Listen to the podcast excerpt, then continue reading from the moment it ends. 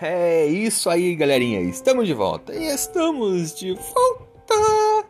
Aqui é o Anderson Tarifa e vocês estão acompanhando mais um episódio desse podcast Macetes da Vida.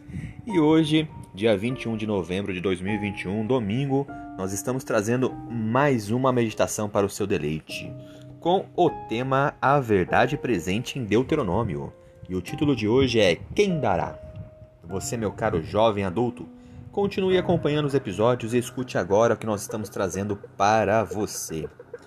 Porque o hebraico bíblico, como a maioria dos idiomas, é repleto de expressões idiomáticas que são palavras que assumem significado diferente do que o seu sentido original. Uma expressão idiomática lá do Antigo Testamento é mi item. Mi é a pergunta quem e item significa dará. Então, literalmente, quem diz quer dizer quem dará. No Antigo Testamento, porém, a expressão revela um desejo, um anseio ou algo que se queira muito. Por exemplo, após terem deixado o Egito, os filhos de Israel enfrentaram desafios no deserto. Exclamaram: Quem nos dará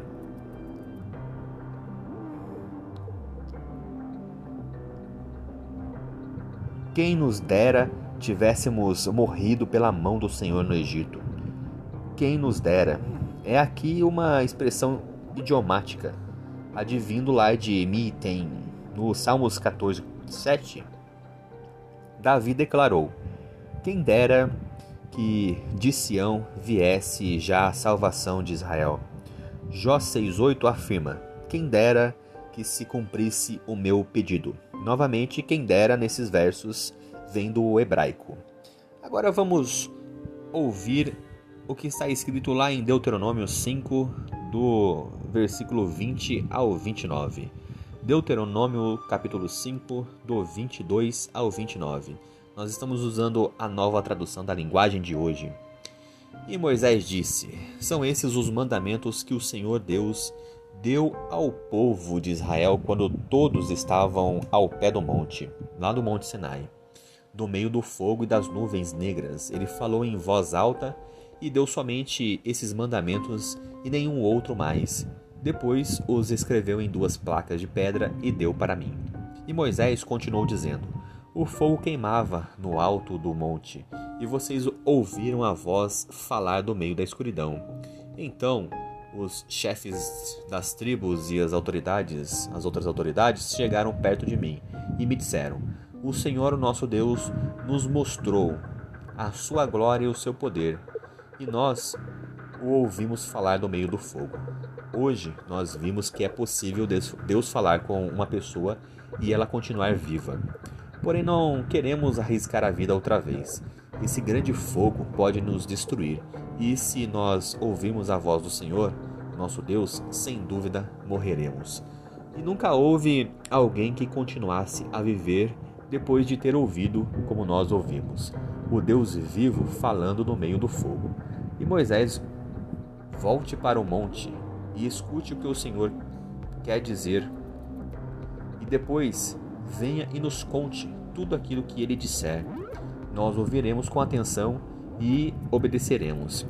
O Senhor ouviu o que vocês disseram quando estavam falando comigo e me disse: Eu ouvi o que o povo lhe falou, e tudo o que disseram está certo.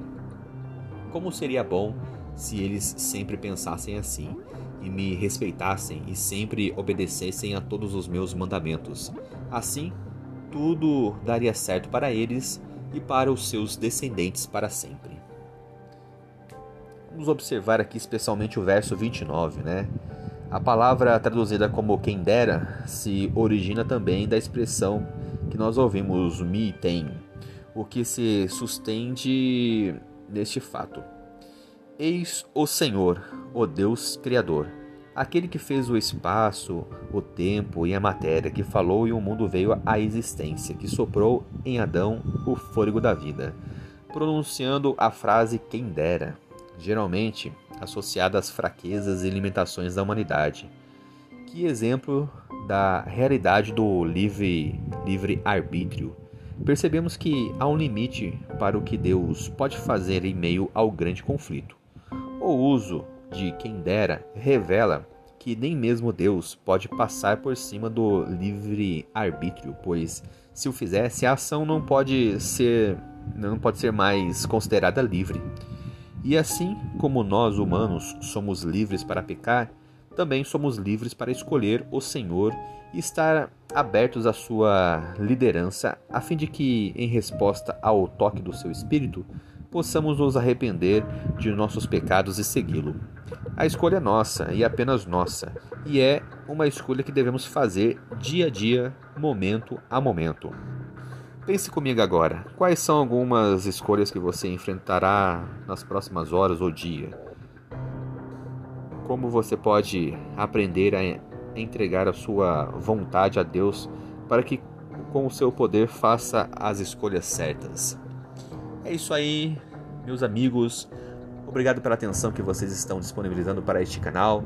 Vocês acabaram de escutar a leitura do nosso guia de estudos da lição da Escola Sabatina, tem como anseio falar do amor do Pai de forma objetiva e descontraída. E ele é a base para o canal Estudando Juntos, uma live do nosso amigo Andrews que tem como intuito apresentar a palavra de Deus de uma maneira diferente.